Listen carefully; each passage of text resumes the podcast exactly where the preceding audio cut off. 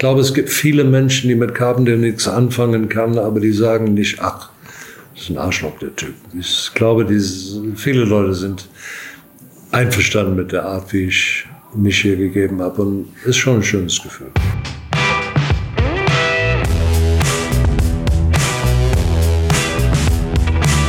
Headliner Talk, der Interview-Podcast von Eventims Headliner Magazin.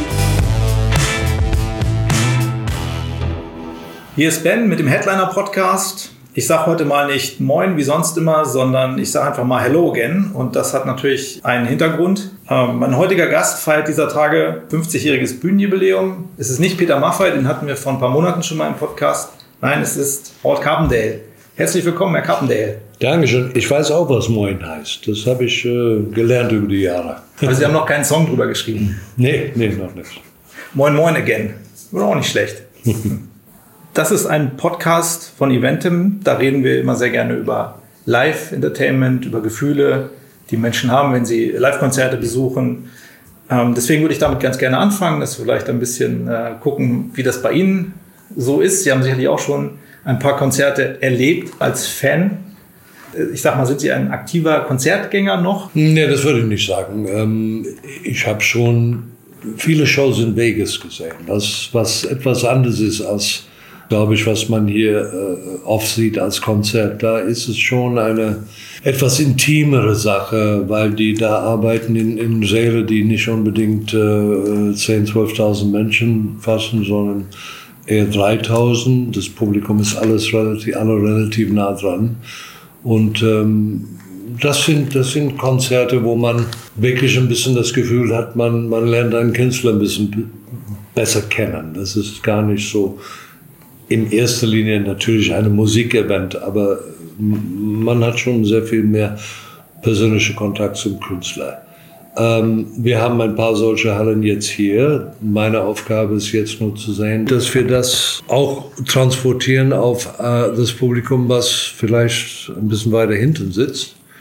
Ich bin fest überzeugt. Wir haben diese Konzerte schon neunmal in Berlin gegeben und ich habe da festgestellt, dass dieses Programm wirklich super ankommt. Also habe ich da keine Angst. Aber es ist schon, es ist eine andere Arbeit. Da arbeitet man viel, viel größer, wenn man so eine, in so einer Halle steht.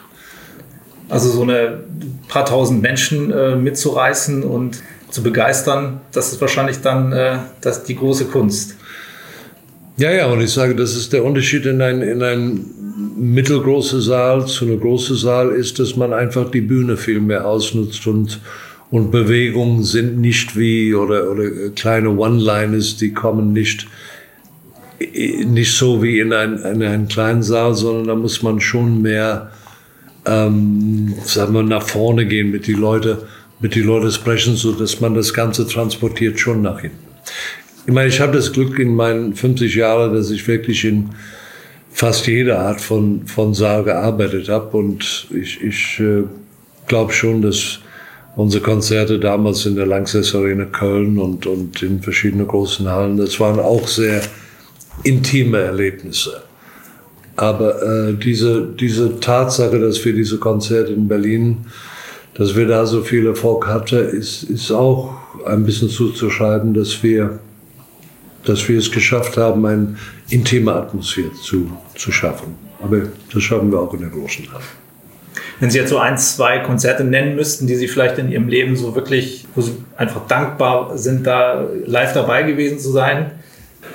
Also Nummer eins ist und wird immer Tina Turner für mich sein. Die war schon eine Bühnenkünstlerin, die, die war einfach eine Etage höher als alles, was ich bis hier gesehen habe. Elvis habe ich leider nicht gesehen. Ich glaube, ich hätte das Gleiche über, über ihn gesagt er war einfach ein, ein Paket von, von Charisma und seiner Art. Da brauchte er eigentlich nicht, nicht viel tun, um sein Publikum zu begeistern. Es war einfach eine, eine Ehre, dabei zu sein, wenn er arbeitet. Ähm, in vielen frühen Jahren habe ich Cliff Richard gesehen, der übrigens auf meinem neuen Album auch singt. Auch ein hervorragender Bühnenkünstler. Ähm, Lionel Richie oft gesehen bandmäßig. Ähm, Rolling Stones habe ich sogar Bodyguard für gemacht. Da habe ich äh, vor die Bühne gestanden mit zehn andere Jungs und haben unsere Arme miteinander so eingeschlossen in eine Kette und dafür gesorgt, dass die Jungs lebendig von der Bühne kommen. Wann war das, wenn ich noch fragen darf? Das war in die 1965. Gab es die schon? nee, ne? Ja. Doch. Ja? Okay. Nee, ob es dich gab? bei mich nehme ich Nee, das glaube nicht. ich nicht. Ich wurde im Jahr von Tiamo geboren. 78, 77. 77, genau. Ja, okay. Alles klar. Es, es gibt ja einen Grund dafür, dass, dass Menschen zu Live-Shows gehen. Das ist ja, also wenn Musik etwas besonders Emotionales und Schönes ist, dann ist das ja im, im Live-Umfeld idealerweise, wenn ein Künstler es richtig macht, nochmal gesteigert einfach die, die Empfindung. Würden Sie sagen, dass das bei guten Live-Shows sowas wie Magie entsteht, wenn man das jetzt mal so bezeichnen mag? Ich glaube, das ist bei, bei jeder Künstler sehr unterschiedlich. Es gibt, es gibt Bands, die eigentlich keine große Show abliefern, aber die Leute gehen hin und, und hören geile Musik für, für zwei Stunden. Das reicht in dem Fall. Ähm, es gibt auch Künstler, zu denen man geht, weniger wegen der Musik, sondern weil man auf den Mensch neugierig ist. Das ist etwas, was ich mit meinem alten Management, Dieter Weidenfeld, der sehr, sehr viel von dieser Branche verstanden hat, der hat äh, immer gesagt, es ist, man muss dich auch über die Promotion so in verschiedene Situationen, nicht immer nur mit Musik zu tun. Man will wissen, dass ein Mensch offensichtlich andere interessante Dinge und interessante Menschen kennt. Das ist ein Teil. Ich glaube, das Publikum, die jetzt vielleicht zuhört, sagt, ach, das, das glaube ich nicht. Aber es ist schon ein Grund, warum man geht. Äh, einfach, weil man neugierig ist, was ist das für ein Typ, was hat er zu sagen und so weiter. Und ich glaube, dass ich passe eher in diese, natürlich ist Musik mein Vehikel, um, um meine Show zu machen. Aber im Grunde genommen glaube ich, mein Erfolg liegt daran, dass Leute bei uns sehr viel lachen können und auch weinen und Gänsehaut kriegen und Party machen. Es ist diese Mischung. Und die braucht man über eine Zeit von zwei, drei Stunden. Das ist äh, wichtig, dass man nicht nur eine Liste von 25 Titeln hat und man singt die einfach runter. Aber es gibt auch Künstler, die damit auch sehr viel Erfolg haben. Also ist dann wahrscheinlich der jeweilige Ansatz. Aber Sie sagen schon, wenn Sie eine, eine Live-Show spielen, ich will dem Publikum so ein bisschen mich selbst näher bringen, dass die danach sagen, okay, ich, ich, ich kenne diesen Menschen, diesen Künstler jetzt ein bisschen besser. Ja, und äh, Kontakt zu Publikum haben und auch mein Band mit. Mein Band spielt, äh, wir sind jetzt unterwegs mit 20 Mann Band. Also das ist ein, wahrscheinlich der größte Band, die ein Sänger im Moment in Deutschland hat. Aber das habe ich, weil ich möchte gerne ähm, diese, diese Show in, in Leute glauben bei mir, die, die hören jetzt 25 Schlage hintereinander. Die Presse hat neulich geschrieben, ich dachte, ich war im Konzert bei Rammstein. So haben wir angefangen. Und dieser Kontrast, jetzt ist natürlich übertrieben, aber dieser Kontrast ist, glaube ich, was, was über 50 Jahre das Publikum bei mir immer wieder, immer wieder ein bisschen gereizt haben, zu sehen, was haben die dieses Jahr vor, was ist jetzt anders. Unsere Konzerte haben sich, glaube ich, nie geähnelt. Wir waren immer immer bestrebt, ganz neue Wege zu gehen. Wie Rammstein, oder? Das, das, das hat ein Kritiker geschrieben. Das lag an unser, an unser Opening, die ähm, sehr viel, sehr viel, äh, war, wie würde vor, die vorletzte Tour, bevor diese, die war, ähm, also die ging los, das war schon für mich sogar ein bisschen super modern, als ich meinen Musikarranger gesagt habe, hey, Alter, was hast du da gemacht? Ob die Leute damit klarkommen. Mein Publikum hat in meinem Fall sehr viel durchgemacht. Die sind von, von seichte Schlage zu äh, Dinge in meine Show mitgegangen, die weit, weit davon entfernt sind. Und ich finde, es macht spannend. Sie haben sich auch immer quasi darüber definiert, sich immer weiterzuentwickeln. Also ich glaube, nur so kann man eine 50-jährige Karriere haben. Ja, ich glaube nicht, dass, obwohl es, es manche Künstler gibt mit sehr, sehr treuen Fans, die, das Publikum ist zufrieden, wenn die ihre Lieder singen und, und äh, jetzt will ich auch keine Namen nennen, steht mir auch nicht zu, aber für mich ist eine, ein Leben, der, der mit Spannung heißt Änderung, nicht Stillstand. Nietzsche hat mal gesagt, ohne Musik wäre das Leben ein Irrtum. Nun kann man von Nietzsche erhalten, was man, was man will oder so, aber ist das grundsätzlich, wie ist das mit Ihnen so? Könnten Sie sich ein Leben ohne Musik vorstellen, als Konsument oder als, als ähm, Künstler?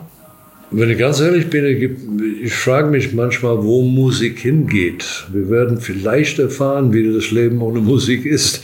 Ich meine, jetzt übertrieben gesehen, aber eins bin ich sicher, wir werden durch Spotify und sowas äh, nie wieder, meine Theorie, nie wieder diesen Hits haben, die eine ganze Nation singt. Also die Atemlos oder Hello Again oder was auch immer. Einfach Lieder, die, die jede vom Publikum, vom Volk kennt, ob er die mag oder nicht. Aber man kennt die durch Radio und durch verschiedene Dinge. Heute mit Social Media wird es eher eine, eine Gruppe von Menschen geben, die dieses Lied hören. Und das andere ist, äh, ich frage mich, was, was werden Evergreens sein in 20 Jahren?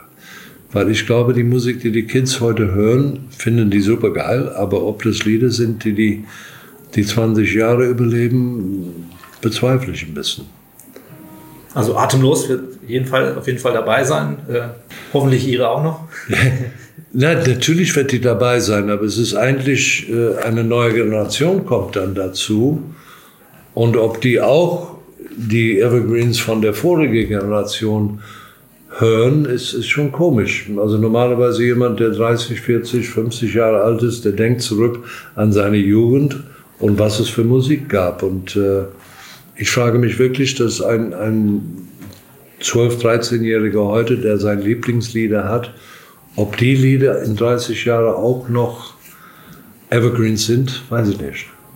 Ja, interessant. Also ich habe auch das Gefühl, dass Musik einfach durch diese Überpräsenz, dass man immer alles hören und konsumieren kann, ob das vielleicht ein bisschen beliebig wird dadurch, Andererseits ist es natürlich auch schön, früher äh, musste man lange Wege hinter sich bringen, um vielleicht ein neues Album irgendwo kaufen zu können. Und dann gab es das dann nicht. Heute ist immer alles da.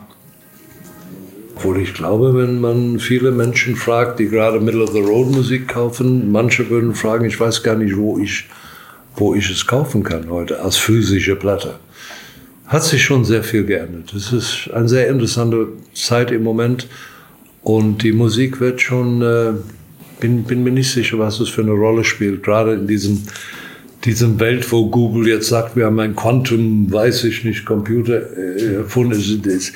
Wir werden Technologie in einer Form erleben in den nächsten 10, 20 Jahren, die für uns im Moment unvorstellbar ist. Und ich weiß nicht, ob diese kleine, schöne Sache, die wir 100 Jahren geliebt haben, Musik, was die für eine Rolle da spielt. Bin ich gespannt.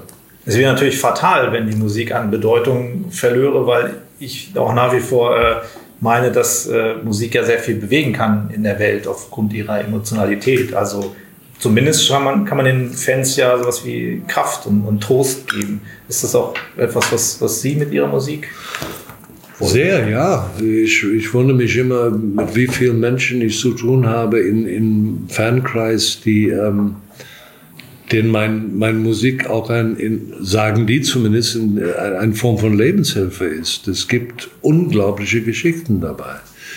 Äh, in, in meiner Gruppe ist, ist eine, eine Frau, die ist aus DDR geflohen, um ein Konzert zu erleben. Ich meine, das ist unfassbar für mich, was manche Menschen äh, empfinden bei sowas. Und natürlich hoffe ich auch, dass Musik nicht nicht aufhört. Aber äh, ich kann es mir auch nicht vorstellen, dass es aufhört. Aber es wird schon eine. Ich meine, äh, die Tatsache ist, dass ein Komponist heute, ein Mensch, der ein reiner Komponist oder ein Texter hat, eigentlich das, das beruflos. Es gibt kein, dieser Beruf gibt es nicht mehr, weil diese Leute verdienen kein Geld mehr. Und, und äh, die einzige, die wirklich mit Musik noch finanziell zurechtkommen in die junge Generation, sind die, die ihre Musik live spielen. Also live ist inzwischen das große Ziel. Vorher war ich in den Charts, in den Charts zu sein, das war der große Ziel. Heute ist das äh, eigentlich mehr so eine Promotion für die, für die Live-Shows. Mhm. Also man muss ein Album machen, um damit endlich wieder auf Tour gehen zu können, um mhm. seine Brötchen zu verdienen. Ja. Ich nicht, bin 73, brauche ich nicht. Aber ich mache es gerne. da sind genug Brötchen da. Aber wie wichtig ist Ihnen das, auf Tour zu gehen, immer noch? Also sagen wir nach 50 Jahren, äh, gibt Ihnen das noch diese, diese Freude, diese Energie, dass man sagt, ja, jetzt geht's los? Es ist der Grund, glaube ich, warum ich heute lebe, dass ich eine Perspektive habe, dass ich Ziele habe. Die Ziele sind auch manchmal, werden immer schwerer gemacht, weil wir haben andere Ziele erreicht und sowas wie dieser, dieser Album zum Beispiel mit der Royal Philharmonic Orchestra zu singen, das ist wirklich ein Highlight, ein Höhepunkt, äh, von dem ich nie geträumt habe, ehrlich gesagt. Dann lass uns doch gleich mal überwechseln zu besagtem Album. In den Abbey Road Studios aufgenommen, das ist ja so, so ein bisschen wieder der heilige Gral unter den, den Studios. Also so als Musikkonsument kann man sich das vielleicht gar nicht so vorstellen, was das, ob das was ausmacht, dass man jetzt in diesem Studio das gemacht hat. Aber natürlich ist das, ist das so das Studio, das wahrscheinlich jeder irgendwie kennt. Also da, da reinzugehen, auf der Treppe zu überlegen, wer war alles hier? Und dann fiel mir ein, wer war alles nicht hier? Also es ist wirklich... Äh, fast jeder Künstler mit einem großen Namen aus aller Welt hat da irgendwann was gemacht. Ich, hab, ich war in diesem Studio vor 40 Jahren, da habe ich das Glück gehabt, zwei, drei Stunden bei den Bee Gees zuzuhören. Komischerweise an dem gleichen Tag, wo ich die Beatles kennengelernt habe. Also war schon eine tolle Erfahrung für einen jungen Mann aus Südafrika. Ja, und jetzt stehe ich da in diesem Abbey Road und, und äh, singe Musik und höre, wie wie 40 Streicher meine Melodien spielen, Melodien, die ich zum Teil mitkomponiert habe. Es ist, äh, war für mich Gänsehaut, es war unfassbar. Spürt man das? Äh, also man sieht ja auch schon Bilder, ähm, das, das Video zu Tiamo, ähm, da sieht man ja so ein bisschen den, den Rahmen des Ganzen, wie das aufgenommen wurde. Es wirkt jetzt erstmal so wie ein großes Musikstudio, aber ist es wirklich so, dass von den, von den Wänden so ein bisschen dieses, ja, dass man diese Ehrfurcht einfach spürt vor diesem, vor diesem großen Namen? Vielleicht doppelt sich die Frage jetzt so ein bisschen, aber ich will, ich will halt eigentlich wissen, wie sich das, das anfühlt. So. Also unser Fotograf, der mit mir unterwegs war, hat einen Heulkrampf da gekriegt. Und ich habe ihn gefragt, was ist los? Sagte, das ist, ich halte es nicht aus, das ist, das ist Wahnsinn hier. Es ist eine große Halle. Es gibt zwei Studios. Es gibt die eins und die zwei. Die, die, die Halle, wo man sowas aufnimmt mit den Philharmonik ist, ist eine richtig große Halle und mit sehr hohen Dächer, weiße Wände. Ich glaube, es ist, man, man hat wahrscheinlich ein ganz anderes Bild von, von dieser Studio. Da sind äh, überall Bilder und natürlich kleine Dinge wie auf dem Klavier ist ein schwarzer Punkt, wo John Lennon sein Zigarett ausgedrückt hat und so weiter. Das sind schon Momente, wo man einfach stehen bleibt und sagt, darf nicht wahr sein, wo bin ich hier? Das ist wirklich, äh, ja, Musikgeschick da gemacht. Und offensichtlich ist es auch ein so erfolgreiches Studio, auch wegen der Akustik, die es da hat. Was ich als ein Mensch mit relativer Erfahrung in, in der Musikbranche, wenn ich die Halle sehe, denke ich, das kann doch nicht wegen der Akustik sein. Aber offensichtlich ist, ist es eine Studio, die, die sehr trocken wirkt und äh, halt, wo Musiker gerade deswegen sehr gerne aufnehmen. Kann man so, wenn man jetzt wirklich so äh, ein Kenner ist, so im, im, Musikbereich, würde man das hören, wenn man, wenn man das vorgespielt bekäme bei Wetten das, keine Ahnung, welches Album wurde in den Abbey Road Studios aufgenommen? Hm. Oder ist das eher so ein Mythos? Also da würde ich, würde ich glaube ich, nicht so weit gehen. Aber auf jeden Fall eine Aufnahme aus dem Abbey Road Studio ist schon, man hört, dass es eine perfekte aufgenommene Titel ist. Allein wegen die Techniker, die, die zum Teil da arbeiten und so weiter. Ich habe das Glück gehabt mit einem Arrangeur, der Arrangeur vom Royal Philharmonic Orchestra, zu arbeiten. Den habe ich vor unserer Aufnahme angerufen und habe gesagt, James, James und seine Frau Juliet, das waren die Arrangeure.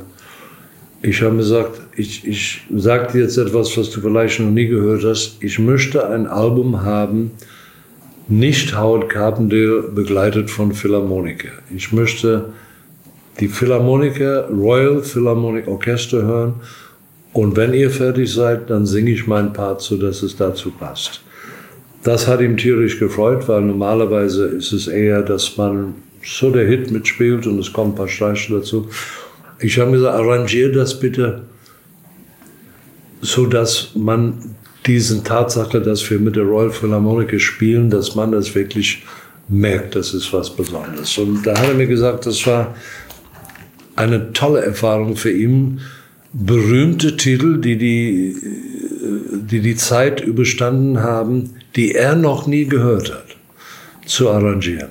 Das, er sagt, das ist ein tolles Gefühl, mit einem Titel zu arbeiten, wo du weißt, du arbeitest mit einem Volk, aber du kannst damit machen, was du willst. Und diese Freiheit habe ich ihm wirklich gegeben. Als ich im Studio war, habe ich ab und zu mal ein paar Vorschläge gemacht über Dinge, die ich nicht so gut fand, Tempis oder sowas. Aber ähm, er hat wirklich freie Hand gehabt und dann bin ich nach München zurückgegangen, habe diesen Album gesungen, habe die mit nach Hause genommen, für ein paar Tage angehört, hörte, wie meine Frau sagt, das singst du noch nicht gut. Und wo ich ihr gesagt habe, ich weiß, aber ich weiß, woran es liegt. Ja, sie sagt, du bist nicht der Chef. Diese Orchester, die haut dich noch um. Das stimmt. Ich habe 90 Stunden gesungen an diesem Album. 90 Stunden vor dem Mikrofon gestanden, bis jede Silbe stimmt. Und ich glaube wirklich sagen zu können, ich würde nicht einen Ton weder von meinem Gesang noch von diesem Arrangement ändern. Es ist für mich besser kann ich kein Album machen. War das tatsächlich sogar ein Vorteil, dass man da hinkommt und sagt, hallo, ich bin Howard Carpendale, ich habe ganz viele Hits in Deutschland. Sie kennen das alle nicht, also weder äh, der Arrangeur noch die, die ganzen Leute vermutlich, die da ähm, gespielt haben, die im Orchester. Ist das dann ein Vorteil, dass die quasi so einen, einen Schatz präsentiert bekommen, ähm, der ein Schatz ist, weil er erfolgreich war? Also sind alles schon Hits und dass man dann gesagt bekommt, ey, ihr könnt damit machen, was ihr wollt. Und dass deswegen auch wirklich was ganz, ganz Tolles daraus geworden ist? Im, im Falle der Arrangeure, James und seine Frau Juliet, ja, unbedingt. Die Musiker, da muss man sehen, das sind Top-Profis. Die kommen rein mit ihren Köfferchen, sieht ein bisschen aus wie einer, der zur Arbeit geht, und setzen sich hin und spielen vom Blatt und spielen mit, mit Herz, die, die die Royal Philharmonic Orchestra hat. Deswegen sind die die besten oder bekanntesten der Welt. Ich kann nicht sagen, dass es die so beeinflusst hat, aber die, die Arrangeure haben im Videos ganz deutlich gesagt, das war ein echtes Geschenk, mit, mit diesen Titel zu arbeiten, eben weil die so Melodien war, die, die offensichtlich sehr erfolgreich war und trotzdem äh, man die ändern konnte. Es gab ein paar lustige Zufälle. Ich habe einen Titel, es heißt Wem. Wir haben bei meiner letzten Tournee für die Berlin-Shows, letztes Jahr zwischen Weihnachten und Silvester, ist mein Arrangeur gekommen und hat gesagt, mein, mein Arrangeur in Deutschland aus Berlin, André Franke, der, der mein Orchester arrangiert, hat gesagt, ich finde, wir sollten ein bisschen James Bond mit reinbringen. Das passt so gut zu dieser Nummer. Drei Monate später ruft mich James aus London an und sagt, sag mal, hast du was dagegen, wenn ich mit Wayne ein bisschen so James Bond Einfluss? nee, das scheint, scheint dafür geschrieben zu sein. Und da ist ein, eine Einleitung, die wirklich nach, nach, äh, voll nach James Bond klingt. Und äh, ich kann es nur bei, bei jedem Titel sagen. Er hat einen, einen interessanten Weg gefunden, die zu arrangieren. Und dann bleibt natürlich, worüber wir noch nicht gesprochen haben, diese, diese Aufnahme mit Cliff Richard, Cliff Richard ist für mich ein.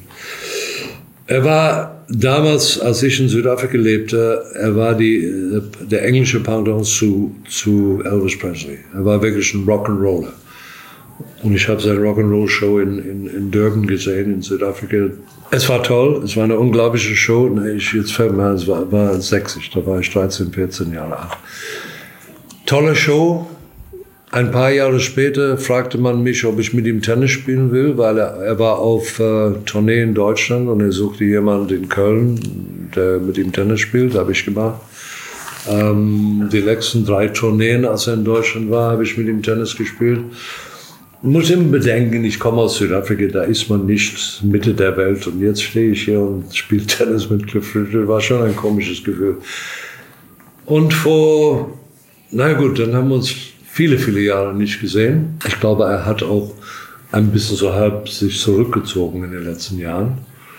Und jetzt schickte ich ihm ein E-Mail, ob er, ob er einen Titel mit mir singen würde und war sehr überrascht, innerhalb kürzester Zeit einen Anruf, eine Antwort zu bekommen. Natürlich mache ich das. Auf Deutsch. Auf Deutsch. Er hat früher Deutsch gesungen, aber bestimmt 40 Jahre lang nicht mehr. Das hat mir auch etwas gezeigt, was ich sehr vermisse in der deutschen Musiklandschaft. Diese, diese Schubladendenken, dass man denkt, die Schublade darf nicht mit dieser Schublade singen. Es ist, es ist nicht gut für Musik. Wenn ich an französische Künstler denke, die gehen im Konzerte von anderen Künstlern, springen manchmal auf die Bühne. Ein einziger in meinen 50 Jahren, die ich auf die Bühne stehe in Deutschland, ist es mir einmal passiert, dass ein Künstler plötzlich auf meiner Bühne stand und sang mit. Im Dunkeln. Ich wusste gar nicht, dass er da war. Ich merkte nur, das Publikum fängt an ein bisschen durchzudrehen. Und dann habe ich zur Seite geguckt und da stand Peter Maffay. das musste Peter Maffay sein. Hä? Es musste, ich hätte auf Peter Maffay getippt. Warum? Weiß ich nicht, weil das irgendwie klingt so ein bisschen. Ja, weil er ist kein Typ mit, mit Schubladendenken. Er ist wenn meine Musik ganz anders ist als er, es ist, es für ihn ein Spaß. Sowas macht Spaß. Und ich finde es ein bisschen schade, dass man zu wenig davon in deutschen Musikgeschäft, besonders wenn es um, um Charity-Platte geht. Wenn man an We Are the World denken, dann ist das eine, eine Mischung von alles, was es im amerikanischen Showgeschäft fast da gibt. Wenn ich an manche deutsche We Are the Worlds denken, dann ich habe immer gesagt, hol Heino, Heino dazu, stell ihn neben, neben Grünemeyer. Das ist, das ist doch lustig. Da merken die Menschen, dass es etwas Glaubwürdiges ist. Aber die Rock-Elite sieht sich da ein bisschen zu besonders, fürchte ich. Ich habe so ein bisschen Gefühl, das Gefühl, dass in letzter Zeit so ein bisschen auch was passiert, dass Leute miteinander arbeiten, wo ich gesagt hätte, vor fünf Jahren das jetzt noch nicht gegeben. Ja, aber ich fürchte zum Teil aus kommerziellen Gründen. Ne? Dass ja, okay. man gemerkt hat, diesen, diesen Duets, aber ich sehe immer noch nicht die, viele von diesen Duets, wo der Kontrast stark genug ist. Finde ich schade. Sie haben nun ein Duett auch noch auf dem Album äh, mit Patricia Kelly. Mhm. Ist das auch so ein, so ein Kontrast, den Sie meinen? Ich wusste nichts von dem Kontrast. Meine Plattenfirma, äh, sie ist auch bei, bei gleicher Plattenfirma und die haben äh, ihr mal gebeten und sie hat auch sofort Ja gesagt. Ich habe ihr dann das, das, der Titel hingeschickt mit meiner Stimme drauf. Ich habe es nur als Guide Vocal gesungen und dann kriegte ich ein Band zurück mit glasklare, perfekte, fast klassisch gesungene Töne wo ich dachte, Mann, oh Mann, das habe ich, ich habe mir das eigentlich ein bisschen anders vorgestellt. Und dann habe ich unsere beide Stimmen gehört. Mein, mein schlotteriger Gesang von meinem Guide Vocal und ihre klassische Art, es zu singen. Und da habe ich festgestellt, ich lasse es genauso, so wie es ist. Ich ändere nichts. Lass mich das ganz auf die lässige Art singen und ihre sehr korrekte Art gibt eine Mischung, die ich finde, ähm, Wohnen im Sand war es. Ein Titel, die für mich im Grunde genommen fast äh, zum alten Eisen wirklich gehörte. Und auf diesem Album ist es offensichtlich für viele Menschen eine, die, eine der schönsten Titel überhaupt. Ging es auch darum, bei dem ganzen Ansatz zu sagen, man macht das so ein bisschen dadurch, dass man es im symphonischen Gewand, in dieses Gewand kleidet, dass man das einfach nochmal so eine ganz neue, ähm, neu entdeckt, auch, auch sie selber ihre eigenen Songs? Ich glaube nicht, dass das eine Absicht war. Das ist, das ist einfach dazugekommen, dass ich meine Texte wirklich neu kennengelernt habe. Durch die Frage, man, es ist schwer zu erklären, ohne dass man denkt, äh, vielleicht hat er da nicht die Mühe gegeben. Ob man in ein Studio geht, um einen Hit zu produzieren, da, da, da denkt man kommerziell, da singt man, wie kriege ich die Leute, dass die mitgehen. Und dann, wenn man mit der Royal Philharmoniker singt, dann fängt man an, über Interpretation zu denken, über Phrasierung. Wie kann ich die Nummer, diese Story, was die Strings erzählt, wie kann ich da mithalten? Und das war für mich ein wahnsinnig interessanter Prozess, dieser, dieser neue Weg zu singen, ehrlich gesagt. Ich glaube nicht, dass das Publikum genau verstehen würde, was ich meine. Ich weiß nur, dass ich war noch nie so glücklich mit meiner Interpretation, als ich, als ich hier bin. Und bei einem Hit interpretiert man nicht, sondern man singt gewissen Titel mit Stimmung oder mit, mit einer gewissen Traurigkeit, wenn es eine Ballade ist. Aber mit so einem Orchester ist, ist der Approach anders. Deswegen habe ich 90 Stunden vor dem Mikro gestanden. Wirklich bemerkenswert fand ich ja, oder so, weil ich das nicht erwartet hätte. Ähm, ich habe das Album angemacht und dann kommt da auf einmal Schuberts äh, Ave Maria. Und ich habe in der, in der Doku gesehen, dass das äh, auch als ein so, ein so ein Ansatz war, dass die äh, Arrangeure das sofort gefühlt haben irgendwie. Aber das ist ja erstmal so, denkt man so, was passiert denn jetzt gleich? Wie hat Ihnen das gefallen, als Sie diese... Ich, ich wollte immer mit Schubert komponieren. Das finde ich geil. Sehr schön. Aber ich finde, das da zeigt dann schon von Anfang an, dass das irgendwie ein anderes Album wird. Irgendwie das, Das ist genau, was mein Sohn aus Amerika gesagt hat, als er mich anruft. Und als ich, als ich den ersten 30 Sekunden gehört habe, habe ich gedacht, boah, jetzt setzt du dich hin und hörst diesen Album genau an, weil es, es wird anders sein. Und das hat sich auf, auf andere Arten durch, durch das ganze Album so durchgespielt, finde ich. Also wirklich gerade sowas wie Alice oder so, das ist wäre vielleicht tatsächlich sogar mein Favorit auf dem Album. Das halt, ja, weil es irgendwie Ja, diese, das ist, ist der Hammer. Das ist der einzige Titel, wo ich gesagt habe, ah, ich vermisse die, die Smoky-Feeling, die Lässigkeit. Und da sagst zwei Leute, die gerne moderne Musik hören, äh, das, ehrlich, das gibt's nicht. Okay, dann würde ich noch Laura, Laura Jane irgendwie in, ins Spiel bringen. Das, das fand ich auch wirklich von der, von der Stimmung her und der Dynamik irgendwie. Das ist echt eine geile, geile Version. Ich habe einen 21-jähriger junge Golferfreund von mir. Wir haben zusammen gespielt und dann habe ich ihm, wir haben über Musik gesprochen. Wie findest du meine Musik? Oh, ja, ist okay, aber ich höre so lieber Rap und so Hip-Hop und Dinge. Wir haben gesagt, komm im Auto, ich will dir was vorspielen. Ne? Ging er in mein Auto und ich habe Laura Jane aufgelegt und habe die ganz laut gespielt. Und der Typ saß da und da fing der Refrain an. Ich sah nur, sah nur Boah, das gibt's doch nicht. er war so überrascht von diesem Arrangement. Das ist mein Lieblingstitel. Ah, na gut, dann haben wir da. Nee, ich finde es, ich finde es, äh, äh, es, ist, es ist einfach groß. Toll. Im, soll das Sinfonie im Album und Tourtitel irgendwie auch ausdrücken, dass sie mit sich im Reinen sind und ihre Karriere als harmonisches Ganzes betrachten? Weil das ist ja schon Sinfonie meines Lebens, das ist ja schon ein sehr schwerer Titel.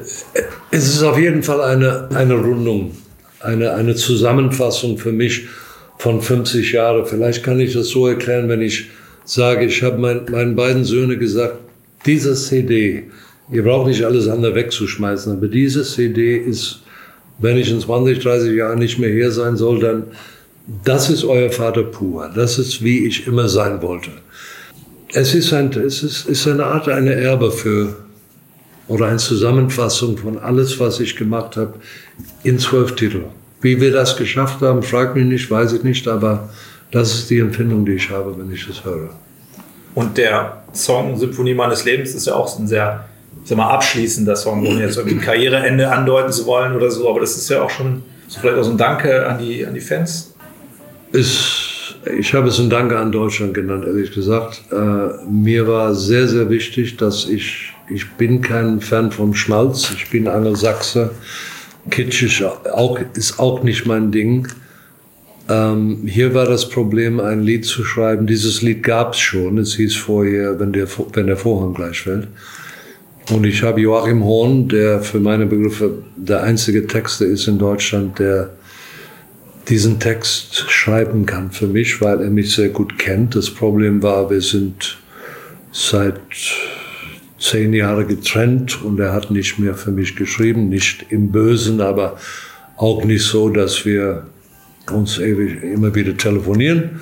Und dann, habe ich angerufen und habe gesagt, Knibbel, du bist der Einzige, der, der diese ganz wichtige Text für mich schreiben kann. Das ist der Titel vom Album und ich möchte in diesem Text ohne zickig zu sein, möchte ich einfach sagen, danke für die 50 Jahre. Und es bleibt jetzt in deiner Hand, einen Text zu finden, der, der das tut. Und dann kamen Satz, Sätze wie, äh, ihr habt meine Lieder mit mir kom mitkomponiert und sowas. Ich, ich fand es, also mir, mich hat es sehr bewegt. Und ich glaube, dass es keinen erwachsenen und schöneren Weg gibt, ein Dankeschön an, an Deutschland zu sagen, wobei mir ist völlig klar, 95 Prozent von Deutschland interessiert sich nicht für mein Dankeschön. Aber die paar Prozent, die sich dafür interessieren, werden hier, ähm, glaube ich, ein sehr glaubwürdiger. Danke, dass ich in diesem Land so lange leben darf und dass ihr mich so warm empfangen habt. Ich war auch einer, der aus Afrika kam und war damals irgendwie äh, natürlich mit anderen Vorbedingungen, aber ich kam hier hin und wusste nicht, was mich erwartet und man hat mich sehr, sehr freundlich aufgenommen und ich habe das Gefühl, dass ich eine ganz gute Beziehung zu den Deutschen habe. Ich glaube, es gibt viele Menschen, die mit Carpenter nichts anfangen kann, aber die sagen nicht, ach, das ist ein Arschloch, der Typ. Ich glaube, viele Leute sind einverstanden mit der Art, wie ich mich hier gegeben habe. Und ist schon ein schönes Gefühl. Haben sich gut benommen hier? Das würde ich nicht sagen, aber zumindest, als ich mich schlecht benommen hat, hat es keiner gewusst. nicht mal die Bildzeitung. Das, darum geht's. Das ist das Wichtigste. Im Musikvideo zu Ti Amo, da sieht man sie durch die Straßen äh, Londons gehen und fahren. Ähm, zu der Stadt haben sie sicherlich auch eine besondere Beziehung. Äh, es war ihre erste Station hier in, in Europa. Ja. Erste Stadt, die ich außerhalb Südafrika gesehen habe. Erste Mal, dass ich in meinem Leben Fernsehen gesehen habe. Südafrika, Sonne, Sport, Spaß, tolles Land, eine der schönsten Länder der Welt. Und dann kommt man nach London, überall ist Nebel und, und die Leute sind äh, einfach, einfach so farbig und so Dinge, die ich in Südafrika noch nie erlebt habe, habe ich da in kürzester Zeit gesehen. Das erste, was ich gesehen habe, war ein gemischter Passion, die über die Straße geht. Das hat man in Südafrika nicht gesehen. Toleranz, einfach Dinge, die Südafrika sind, ich sage es nach wie vor, einer der schönsten Länder der Welt, aber da es am Ende der Welt ist, ist, ist viel ähm, von dieser Internationalität bis auf Kapstadt vielleicht nie passiert. Es ist ein Land, die ist so, wie die immer war, ein bisschen. England hat sich ständig verändert und es hat mich auch verändert. Und es verändert sich immer noch, tagtäglich. Ja, jetzt leider in, zum anderen Extrem, ja. Gut, da wollen wir jetzt nicht unbedingt äh, reingehen in dieses Thema. Vielleicht können wir noch über das, ähm, ja, die große Tour reden. Sie haben schon gesagt, mit 20-köpfiger Band, aber nicht mit Orchester. Nicht mit Royal Philharmonics. Was? Also das hätten wir wohl na, ich habe die, ich habe die, ich habe jedes 200 Euro angeboten. Sie haben gesagt, nee, machen wir nicht. Nee, schade. Aber nein, es ist ganz wichtig für mich jetzt sagen zu können, dass es gibt diese Tour, die Show meines Lebens, es gibt die Symphonie meines Lebens. Die beiden haben miteinander nichts zu tun. Die Symphonie meines Lebens ist ein Album mit meinen größten Hits und ein paar anderen Titeln mit einer großen Orchester aufgenommen und ich hoffe, dass wir das in nicht zu weiter Zukunft in ein Konzertform auch machen würde mit einem großen, wahrscheinlich deutschen Orchester. Äh, die Show meines Lebens ist eine Show, die neunmal in Berlin, also Ende Januar spielen wir nochmal viermal, dann sind es neunmal insgesamt, dass es da gelaufen ist. Es ist neunmal gelaufen in Berlin, weil es ein sehr, sehr großen Erfolg war. Und ich brenne ein bisschen darauf, diese Show in, in die anderen Großstädte zu zeigen. Ich glaube, dass es eine Show ist, die, die sehr viel Facetten zeigt und wo die Leute wahnsinnig viel Spaß und Emotionen haben. Aber ähm, das müssen die Zuschauer sagen. Bisher haben die uns gezeigt, dass es denen wahnsinnig viel Spaß gemacht hat. Also die Berliner waren happy. Ja. Man merkt schon, Howard Carpendale hat Lust auf die große Tour. Ja endlich wieder äh, on the road zu sein. Äh, wir freuen uns drauf auf die Shows. Vielen Dank für das tolle Gespräch. Alles Danke.